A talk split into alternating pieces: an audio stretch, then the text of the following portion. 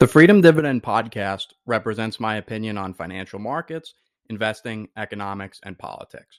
All information disseminated on the podcast is not investment advice. Anyone seeking financial advice should look to contact a licensed broker or industry registered financial advisor. This morning, we got the February CPI print.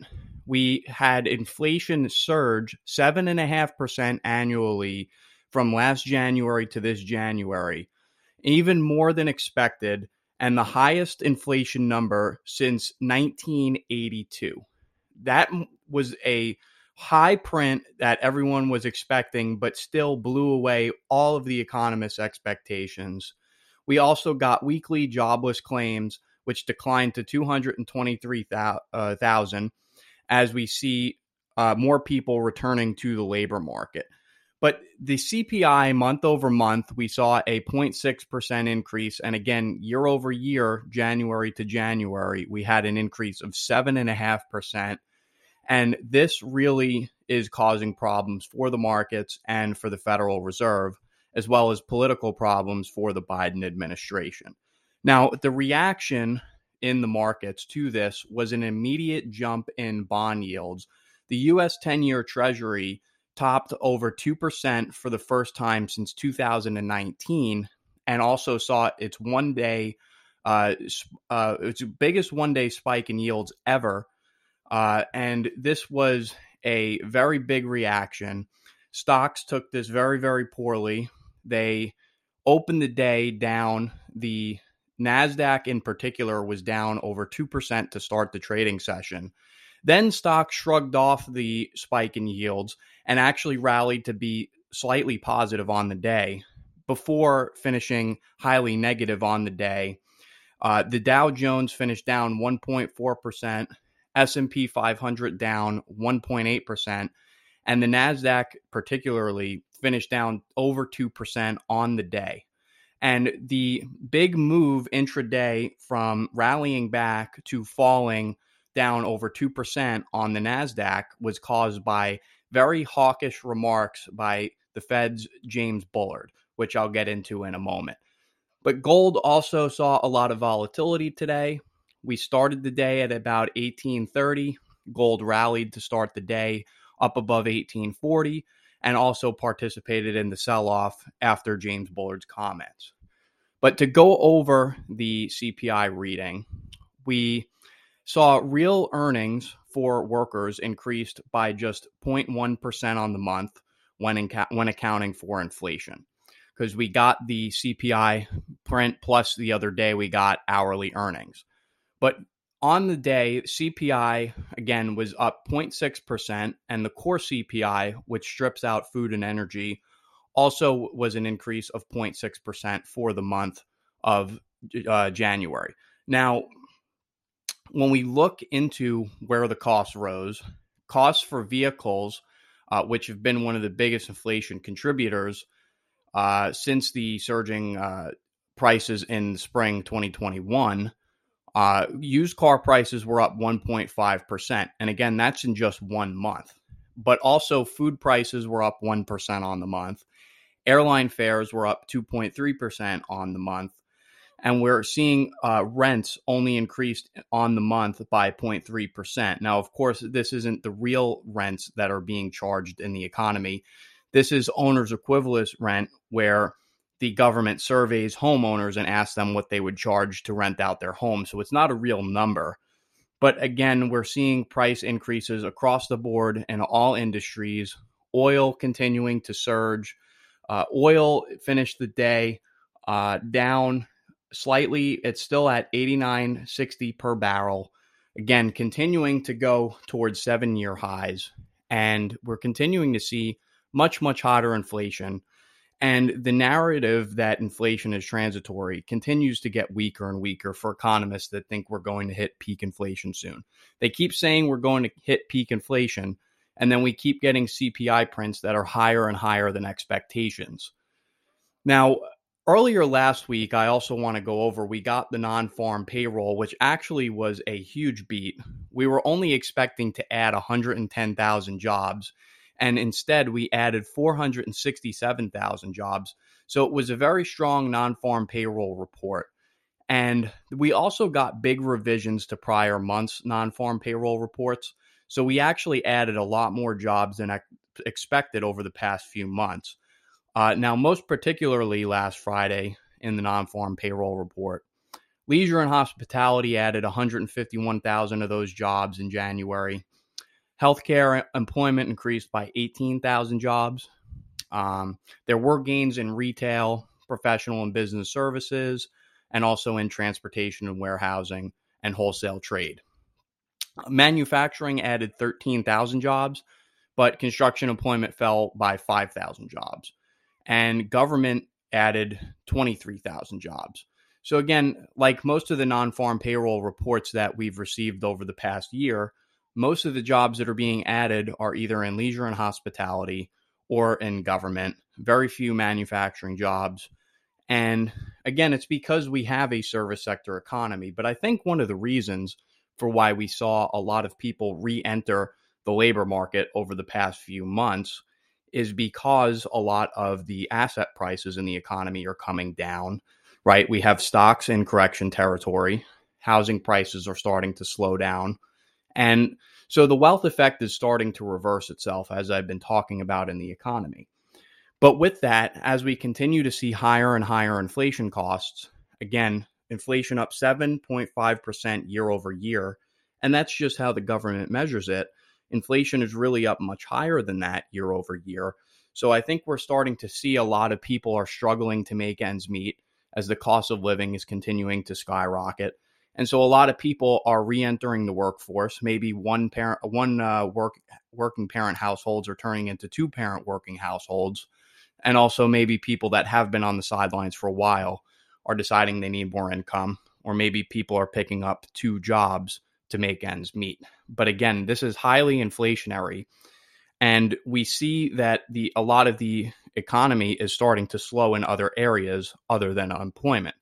And again, this is going to be very problematic for the Federal Reserve that has to deal with higher inflation in the future because it's continuing to rise. Now, we also got the other day average hourly earnings month over month. And again, there was a 0.7% increase in average hourly earnings and but the CPI had a rise of 0.6, so real average hourly earnings only increased by 0.1%. And again, those have really been declining over the past year because the cost of living is rising much higher than workers' wages and salaries. But again, the biggest part of the market reaction to today's CPI was the spike in bond yields. The 10 year Treasury yield topped 2% for the first time since 2019.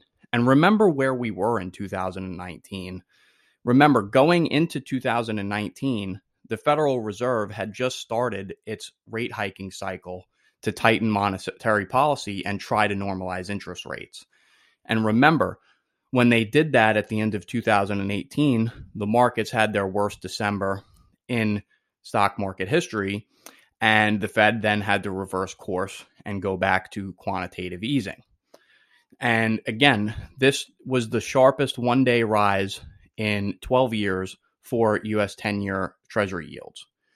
Now, with the uh, CPI data coming out much bigger than expected, again, many uh, commentators and financial analysts and economists have been projecting that we we're going to hit peak inflation and that inflation was going to come down somewhat this year on its own. And now that we're seeing that that is not true, a lot of the markets and the Federal Reserve in particular is starting to panic. So Steve Liesman covered this, but now 54% of market participants are expecting a 50 basis point rate hike in March. And again, we were only expecting a 25% or a 25 basis point increase in March. Now they're expecting a 50 basis point increase in March immediately. And th- some market participants are even expecting an emergency rate hike this week. So this is really changing the narrative in the markets. Again, a lot of people are now starting to realize how far behind the curve for fighting inflation the Federal Reserve is. And again, there's nothing they can do to catch up here because we're at 0% interest rates. Inflation is 7.5%. And if you're going to fight inflation, you need real positive interest rates, which means interest rates have to be above 7.5%. And that's higher than interest rates have been since the uh, dot com bubble blew up. And so, in order for the Fed to get that high, they're going to have to start doing 50 basis point, 75 basis point rate hikes every single time they do a meeting for the next year or two. But again, that's not going to happen. And a lot of people are starting to recognize that. And that's why gold prices, although they slumped today, have been going up because people are starting to recognize that the Federal Reserve is never going to be able to normalize interest rates. And because they're never able to normalize interest rates, they're not going to be able to fight inflation. And another point that was actually brought up today on CNBC by one of the financial analysts on the halftime report, I forget her name, but she even said if for every 1% rise in treasury yields that we get, that represents a $300 billion increase on the cost to service the national debt because the national debt is now above $30 trillion. And so, for all of the bond yields, all of the bonds that are out there that are going to mature this year, for every 1% rise we get in yields on those treasury bonds, it's going to cost the government $300 billion in interest. And it's clearly unsustainable. Again, I've gone over before, but the federal government only collects right now $3 trillion in tax revenue. So if treasury yields were to go positive to 8%, we're talking about $2.5 trillion a year in interest payments alone when the government's only collecting $3 trillion in tax revenue and currently running a $3 trillion budget deficit per year. So, again, the Federal Reserve cannot allow interest rates to rise because the, na- the national government would default on its debt. And if interest rates rise and credit conditions tighten, so many Americans are going to default on their personal debts for credit cards, uh, car loans, student loans. The average car loan now is a six year loan. And a lot of the sales for a lot of the companies that have done well over the past several years, most particularly the secular co- companies, are the, their sales have been pulled forward because people have been buying on credit. And if those credit conditions tighten, the economy is going to go down the drain. Now, uh, I wanted to comment though on the halftime report that I was watching today. Jim Lebenthal, who's a current uh, regular guest on a lot of the halftime report shows, uh, was saying markets will be fine with rate hikes, that the rate hikes are already priced into the market, and he couldn't have this more wrong. Now, remember, what was the goal of the Federal Reserve in 2009 when they started quantitative easing and brought interest rates all the way down to zero. The specific goal, as defined by the Fed, Federal Chair Reserve, uh, uh, the Federal Reserve Chairman back then, Ben Bernanke, was to lower interest rates to stimulate the economy and to cause stock prices to go up. So, if we take away that accommodative policy and raise interest rates back up to a normal level, clearly stock prices have to come down if the only reason that they've gone up over the past decade is because interest rates have been low. But again, he says the also the economy is still growing. The economy is not growing. The economy is starting to contract. And we see that again, a lot of companies are missing earnings. Uh, they're coming in with lower than expected earnings and revenues. And a big part of that is because the economy is slowing. Again, inflation is rising. Americans are continuing to stretch to try and make ends meet, and they're having a hard time uh, paying their bills. And that's why you see so many Americans now tr- starting to re enter the labor market because they need more income to buy the things that they need. Again, food up 1% just on the month alone. That's an annualized 12% increase. The price of a used car up 1.5%. Healthcare costs are going up. Uh, all costs are going up across the board, and a lot of Americans are really beginning to struggle. And again, most Americans are only making it because they're going on debt to pay most of their bills. And without being able to take on more and more debt, they can't make ends meet. Now, interestingly enough, on the halftime report, again, because inflation has been such a wide, widely discussed topic in the markets, a lot of people are asking financial analysts and portfolio managers what the best inflation plays are to include in your portfolio. Now, when Jim Lebenthal was asked what his inflation plays are, he mentioned Alaska Airlines. Now, the idea that someone is mentioning an airline company as an inflation hedge is completely ridiculous. When you want to hedge inflation, the idea of buying businesses is you want to own businesses in inflation environments that can easily pass on their costs to their customers, right? Now, those are most particularly consumer staple companies, companies that sell products to customers that people absolutely need to buy. They sell essential products and services that people have to buy regardless of what the economy is doing. Now, food is an example of that, energy, right? Regardless of what's going on in the economy, Americans have to eat regardless of what's going on in the economy, Americans have to heat their homes, right? Food and energy are consumer staples. Now, airlines, you know, airfare is not something that is is needed for most Americans, right? If you think about most uh, most airlines make their money with business travel, and businesses, when we're in recessionary periods, buckle down and tighten up on their spending and don't use as much business travel because of a tightening economy. And Americans don't take vacations when we're in times of recession. And believe me, recession is coming. But if we're having inflationary periods, it's the cyclical companies like the airlines that are going to have a very difficult time passing on their cost to customers.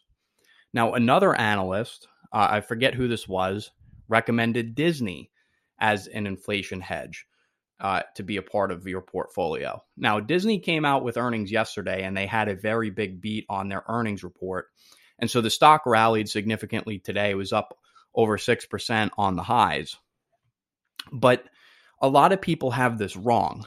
To say that Disney has pricing power is completely ridiculous when there is a recession, one of the first things people stop doing again is taking vacations, right? Going to places like Disney.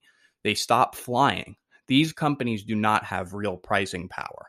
The companies that have the real pricing power again are the consumer staples, like Coca-Cola, like Procter and Gamble, Johnson and Johnson.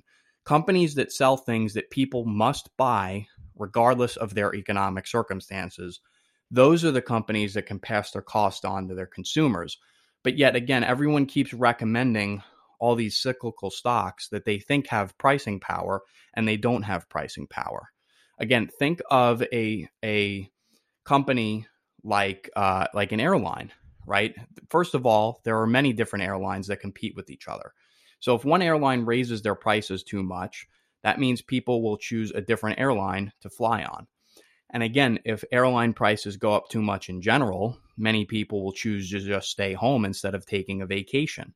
It's not a necessity. And so, therefore, they don't have pricing power. But to hear portfolio managers say that cyclical companies have pricing power, again, completely ridiculous. Even if the brand is strong, it doesn't give that company full pricing power the way that other companies would have, like energy companies. Again, people have to drive. They're going to drive regardless of what's going on in the economy. And so, whatever costs rise for oil companies, they can pass those costs on to consumers. Now, with that, I also want to continue to talk about the rotation that we've been seeing. I've been talking about how a lot of people, especially since the start of the year, have been selling the high tech growth stocks and buying the more value oriented stocks that have long track records for earnings and pay dividends.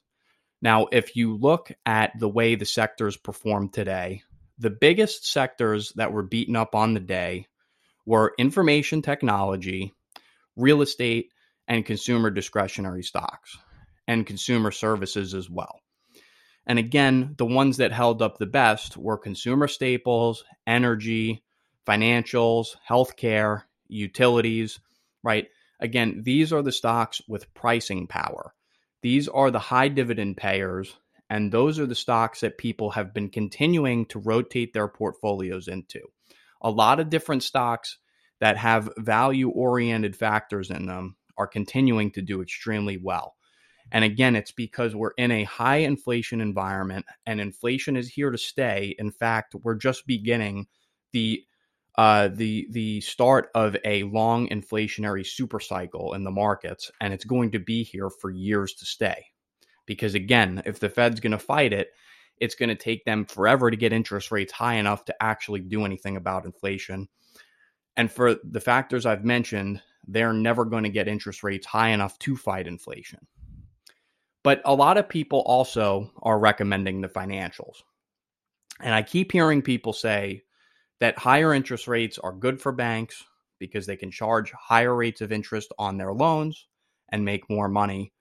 But again, a lot of people are not considering the biggest problems with the banks. Now, this, you know, going into the bursting of the housing bubble in 2008, all of the commentators were also recommending the banks. But one problem that no one's considering with the banks is if interest rates rise, as many people expect they will, the banks will lose a lot of money because a lot of the assets that they own are going to lose their paper value. A lot of the loans that they've already made out will be defaulted on. And so if interest rates rise significantly, the banks will actually do very poorly. So that is not somewhere where you want to be as an inflation hedge in your portfolio because again, the banks need asset prices to stay elevated, which cannot happen if interest rates rise. Now, of all the four portfolio managers on the halftime report, not a single one of them recommended a gold mining company or precious metal stock as an inflation hedge, which is again completely ridiculous. The best inflation hedge that is out there is gold and energy. Now, a lot of them, to their credit, did recommend energy stocks. But again, why would you not recommend gold as an inflation hedge if we're going to have higher inflation? Why would you not want to own a gold mining company that has exposure to those higher gold prices and can benefit from higher prices in general? Again, you go back to the 1970s when we went off the gold standard in 1971 gold went from $35 an ounce to over $800 an ounce by the end of the decade when we reached the 1980s and interest rates went all the way up to 20%. In an inflationary environment, gold is the best inflation hedge, but even more so, gold mining stocks are even better inflationary hedges. And that's where you want to be. Again, I continue to say that, but again, everyone continues to ignore the gold sector for whatever reason, nobody wants to buy any of these stocks. But again, the gold that these stocks own that's already in the ground is going to go up in value dramatically. And that makes these gold mining stocks very, very good buys. And also, with the rotation that we have, again, coming out of the high tech growth stocks that have been getting killed over the past month, we also see a rotation out of United States stocks into global markets. Now, again, if you look at the S&P 500 and the Nasdaq on the day, the S&P 500 was down 1.8% today. The Nasdaq down over 2% on the day. If you look at other stocks around the world, the Eurozone was flat. Germany had a slight gain. Canada was flat. The United Kingdom had a half a percent gain. Uh, China was flat on the day. Japan had a half a percent gain. Singapore flat on the day. Again, all of these other global markets are holding up very, very well as United States markets continue to sell off. And again, because more of the value oriented stocks are located all over the world and not in the United States.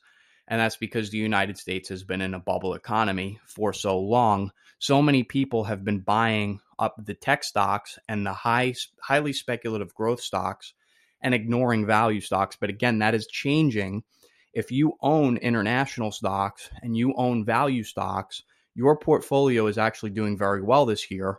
while Americans' portfolios are in correction territory and heading towards a bear market. And even if you look at growth names around the rest of the world, they're starting to recover nicely.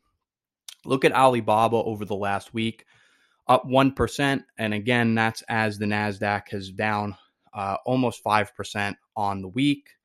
Look at Baidu, Baidu up 6.5% this week, right? Again, again, if you look at the uh, iShares MSCI International Value Factor ETF. That ETF is up 2.5% on the week. That's an ETF that gives over a 3.5% dividend yield. Again, that's a huge move for such high dividend paying stocks. And again, it's because investors are rotating into these stocks because of the high amount of inflation that they're going to see. Now, with that, again, gold is about steady on the week. It's about where it began the week. So is silver. But one of the metals that is up highly this week is copper. Now, if you look at Freeport McMoRan, which is one of the biggest copper miners in the world, that stock is up over 15% on the week, and that is with a 3% uh, decline today. So, copper prices on the day at the highs were up almost 5%. Now, after Bullard's comments, which I'm going to get into in a minute, uh, copper prices fell along with other precious metals. But again, inflation is occurring everywhere. It's occurring in the precious metals market. It's occurring in all commodities markets, agriculture, right? All sorts of crops, all sorts of uh, meat, uh, dairy, food in general. Everything is going up, and inflation is sh- showing no signs of stopping the trend is up and to the right. Inflation is going to continue to pick up. But getting back to the Federal Reserve and the box they're in, a few hours after the CPI data released today, uh, the Fed's James Bullard came out and made comments that he believes the Fed needs to step in immediately with a 50 basis point rate hike and that they should do it prior to their next meeting. Now, it's not typical for the Federal Reserve to change interest rate policy in the middle of their meetings. If they were to do that, that would constitute an emergency. Now, if the Fed was to do that, it would actually be an admission that the, by the Fed that they are way behind the inflation curve. Now, everyone knows they're behind the inflation curve at this point. It's very obvious, but they almost don't want to admit their mistake. But James Bullard is one of the more hawkish Fed members, and it's very telling that he's only advocating for a 50 basis point rate hike. Now, again, if you go back to what he said, he is looking to have interest rates uh, reach 1% by July. Now, it's general consensus in the Federal Reserve that interest rates should be at 1% by the end of 2022. So he wants that to happen twice as quickly as the rest of the Federal Reserve members.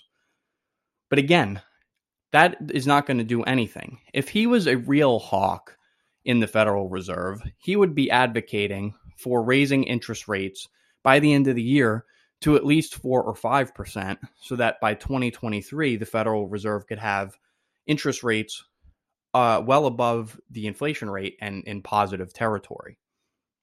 But again, 50 basis points is going to do nothing to slow this inflation down. Because again, in order to slow inflation down, you have to have positive real interest rates. If we have 1% interest rates by July and inflation is 7.5%, and that's assuming inflation doesn't pick up anymore by July, which it will, then real negative interest rates, real interest rates would be negative 6.5%. And again, that just means more and more inflation. So the Fed needs to do many more rate hikes and at a much higher pace than just 50 basis points because of how far behind the inflation curve they actually are. And remember, the Federal Reserve is still printing money. They're still buying bonds, they're still buying mortgage backed securities. They haven't even raised interest rates by a quarter percent yet. And the markets are selling off because they're so scared that the Federal Reserve will raise rates by a half a percent, which again will do nothing for inflation the markets need to figure out that there is nothing that the that that they're going to be able to do to stop inflation. It is going to occur And that is why it's important to position yourself not only in value stocks, but also in emerging market stocks because you need to get out of the US because the US is going to have an inflation problem for the next decade to come. But one point that I also wanted to make about Freeport McMoRan is it's doing very well. Again, the stock's up 15% this week because not only are we seeing the beginning of a commodity supercycle because of inflation, but also demand for copper and a lot of other metals like uh, lead, uh, aluminum, um, zinc, nickel is the big boom in electric vehicles, right?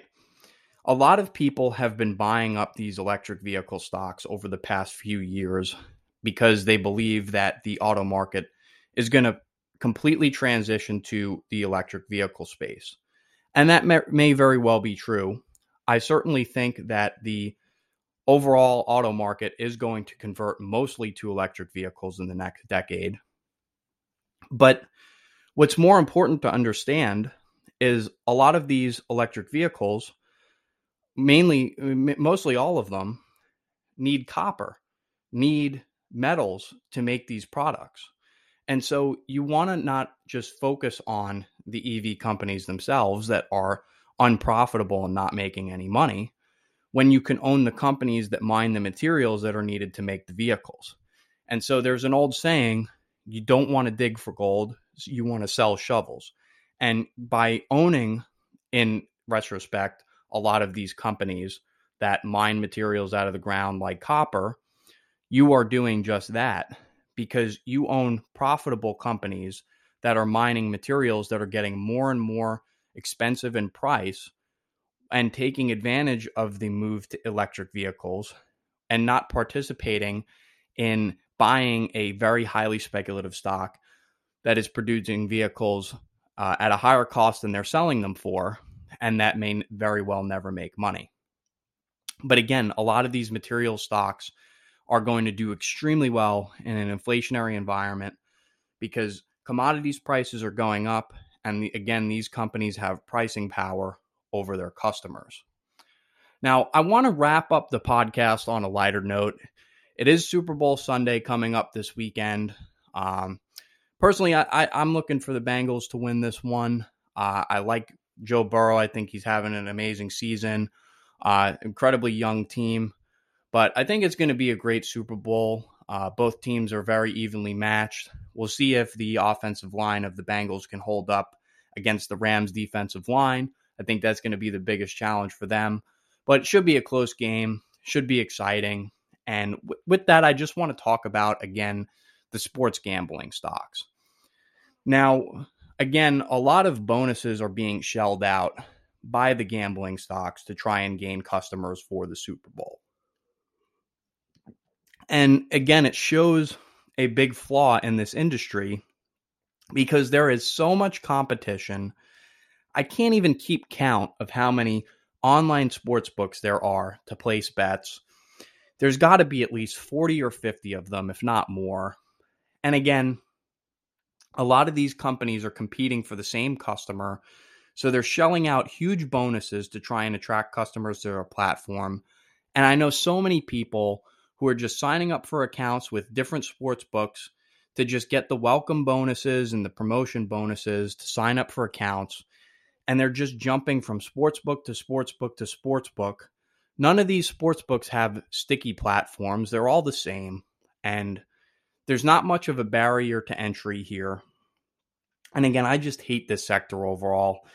And one of the problems with it, again, I've explained before, but the sports book is the least profitable part of any casino.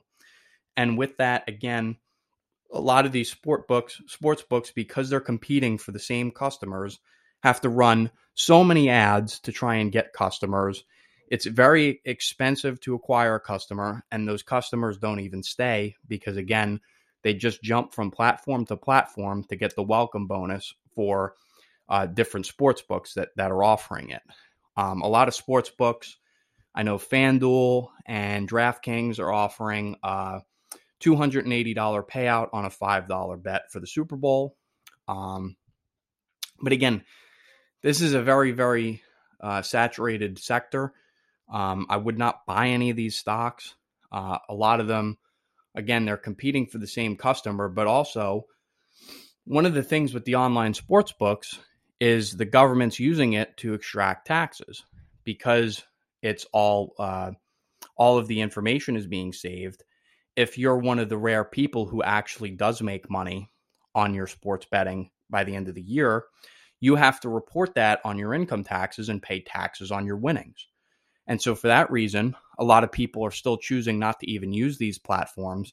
And still, a majority of people that bet on sports are doing it in the black market because they don't want to pay taxes on their winnings if they have any. And so, there's no reason for why, even if we get the get more states to legalize sports gambling, there's no reason these companies are going to grow in the future because again, most of their clients do not bring them profits because they just go from platform to platform. And again, even the clients that they do have that stick around and use their sites for a long period of time, the profit margin on those customers is only 6%. And again, it's extremely expensive for them to acquire those clients. So it's just a point I wanted to bring up. Now we have Caesars uh, Entertainment's going to report in a few weeks. Their stock's actually up 10 to 15% over the last week as well.